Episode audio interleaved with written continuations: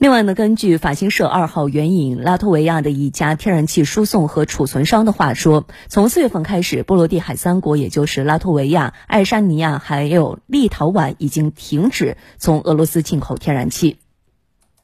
法新社的报道称，这家拉脱维亚的天然气输送和储存运营商首席执行官在二号接受当地电台采访时表示，自四月一号起，俄罗斯的天然气将不再输往波罗的海三国，也就是拉脱维亚、爱沙尼亚和立陶宛。他还表示，波罗的海三国的天然气目前有储存在拉脱维亚地下的库存供应，同时立陶宛方面也已做出类似表态。法新社的报道还说，立陶宛总统瑙塞达二号表示，已停止从俄罗斯购买所有天然气。他还呼吁欧盟其他国家也效仿他们。